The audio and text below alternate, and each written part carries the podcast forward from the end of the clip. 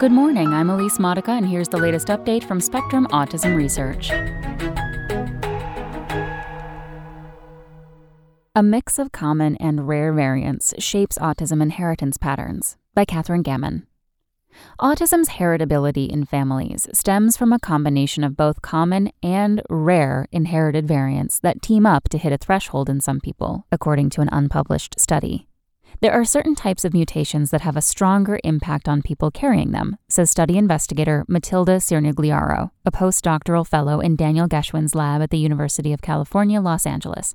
So, depending on what your variant combination is, you might hit the threshold differently. Cirnigliaro presented the findings in a talk last week at the 2022 American Society of Human Genetics conference in Los Angeles, California.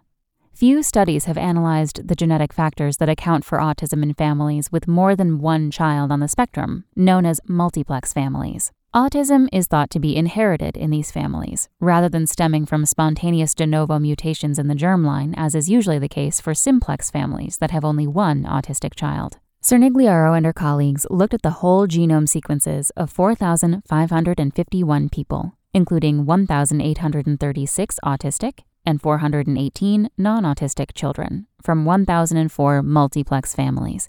They found 74 genes linked to autism, including seven that have not been tied to the condition before.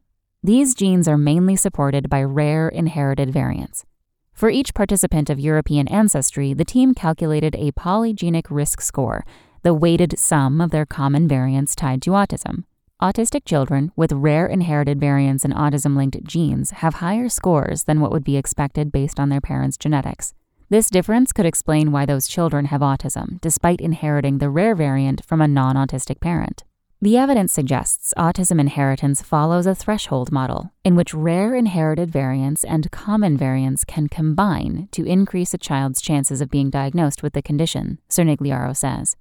In multiplex families, for example, some non autistic children have the same common risk factors as their autistic siblings.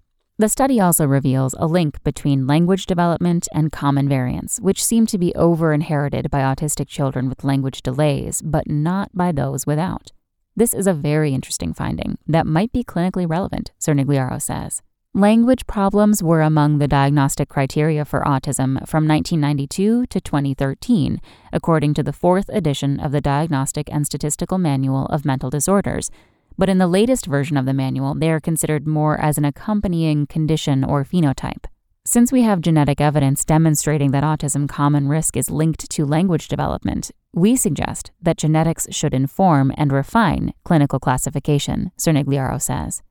Moving forward, it's important to recruit more multiplex families to get bigger datasets, Cirnigliaro says, because large sample sizes can help researchers identify variants that may only have a small effect. That's all for today. Check back on Wednesday for more content from Spectrum Autism Research or go to spectrumnews.org.